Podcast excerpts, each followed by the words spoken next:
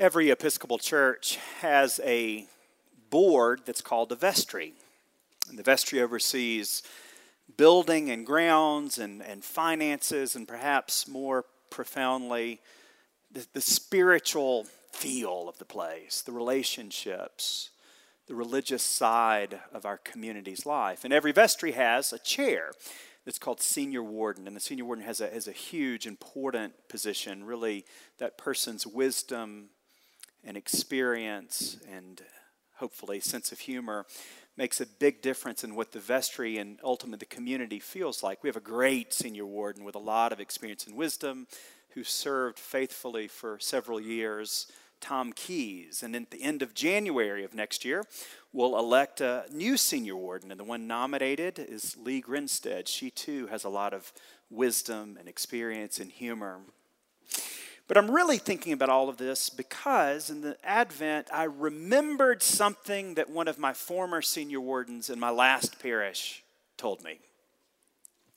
Every senior warden brings to that office his or her own experience and, and background.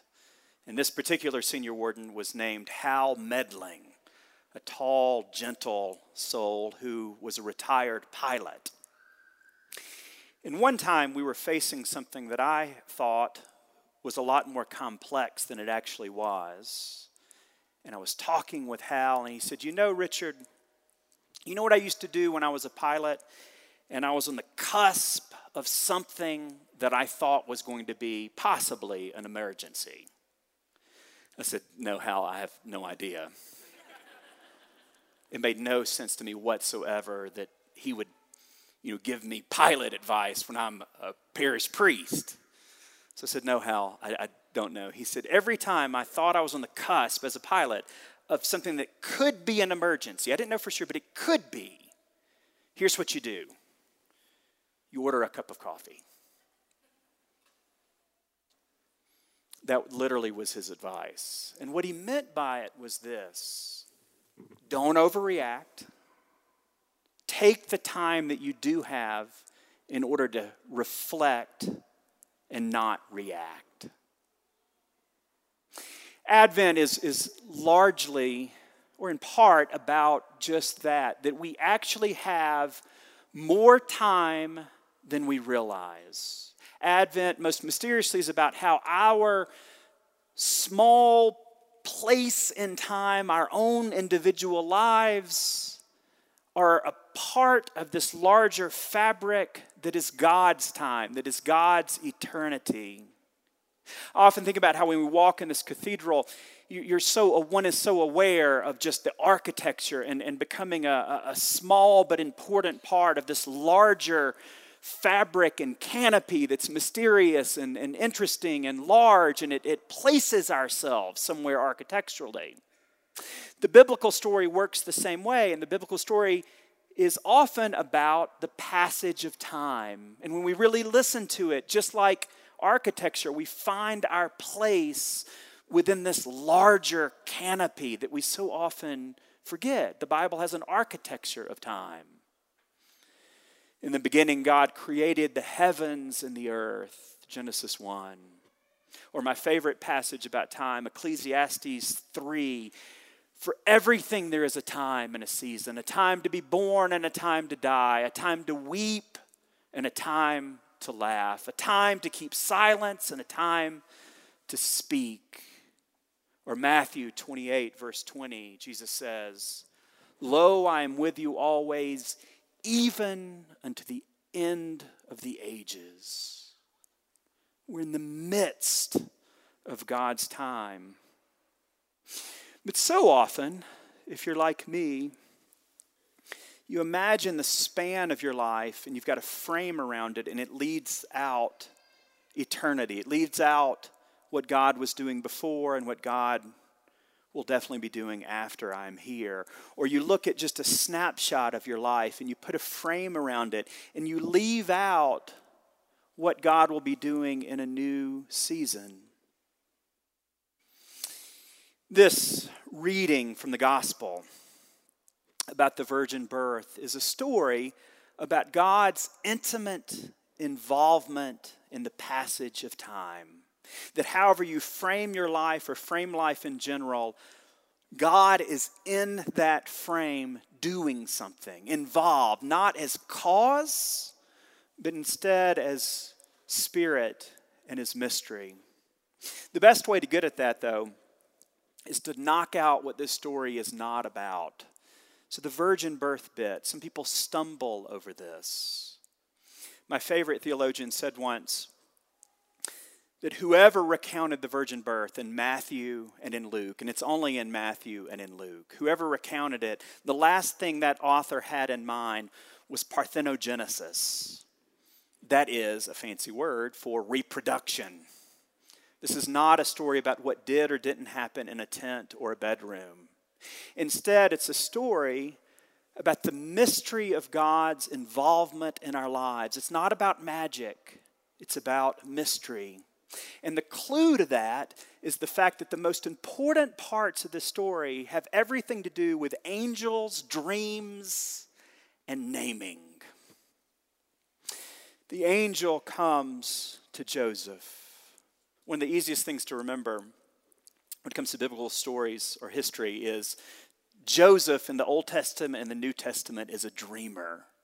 Dreams change the course of Joseph's life always. And Joseph, in the middle of the night, is approached by this angel in a dream.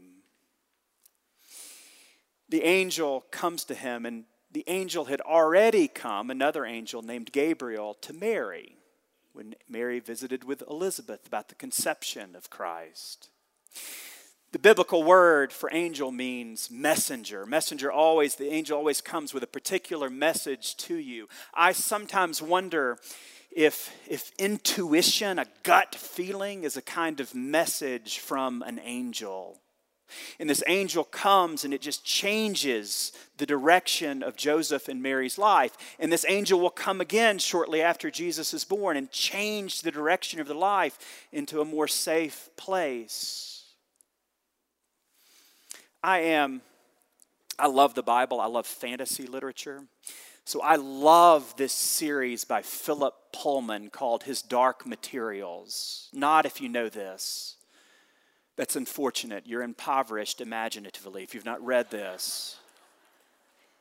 And, and, and this, this series is brilliant. It's actually two trilogies. Uh, he's just finished book two of the second trilogy, and I'm rereading book three of the first trilogy. And long story short, I was reading it last night, unrelated to Advent 4, and there's this incredible scene that has everything to do with angels. There's this 12 year old kid named Will and Will's his life and his best friend's life are, are totally at risk. It's a terrible moment. And Will is talking with this angel, and this angel is trying to help him, and he's trying to figure out how to see the angel. There are two of them, actually. And the narrator tells us that, that Will realizes that he can see the angels better when he doesn't look at them directly. So he just has to look at them out of the corner of his eye. It's a powerful image, and especially when you know, Philip Pullman's actually an agnostic, and he nails this religiously and spiritually what this is like. The angels often come to us, and this is when we don't see them from the periphery of our lives, from what is subtle and mysterious and small and seemingly insignificant. That's where they are, and that's why we don't look or take the time. They're not obvious. And then the bit about the dream where this angel comes from. There's so much that could be said, but I'll say one thing. An Episcopal priest a couple of decades ago wrote a book called Dreams God's Forgotten Language. It's God's forgotten language, not because God's forgotten about it, because we have. It's one of the most ancient and powerful ways that the divine communicates to us in our sleep. These crazy images and patterns that recur if we pay attention over the course of our lives. God's forgotten language. And Joseph's paying attention. And then the name, the whole thing hinges upon this name They shall name him Emmanuel, which means God is with us. That's, the, that's it. It's Christmas right there.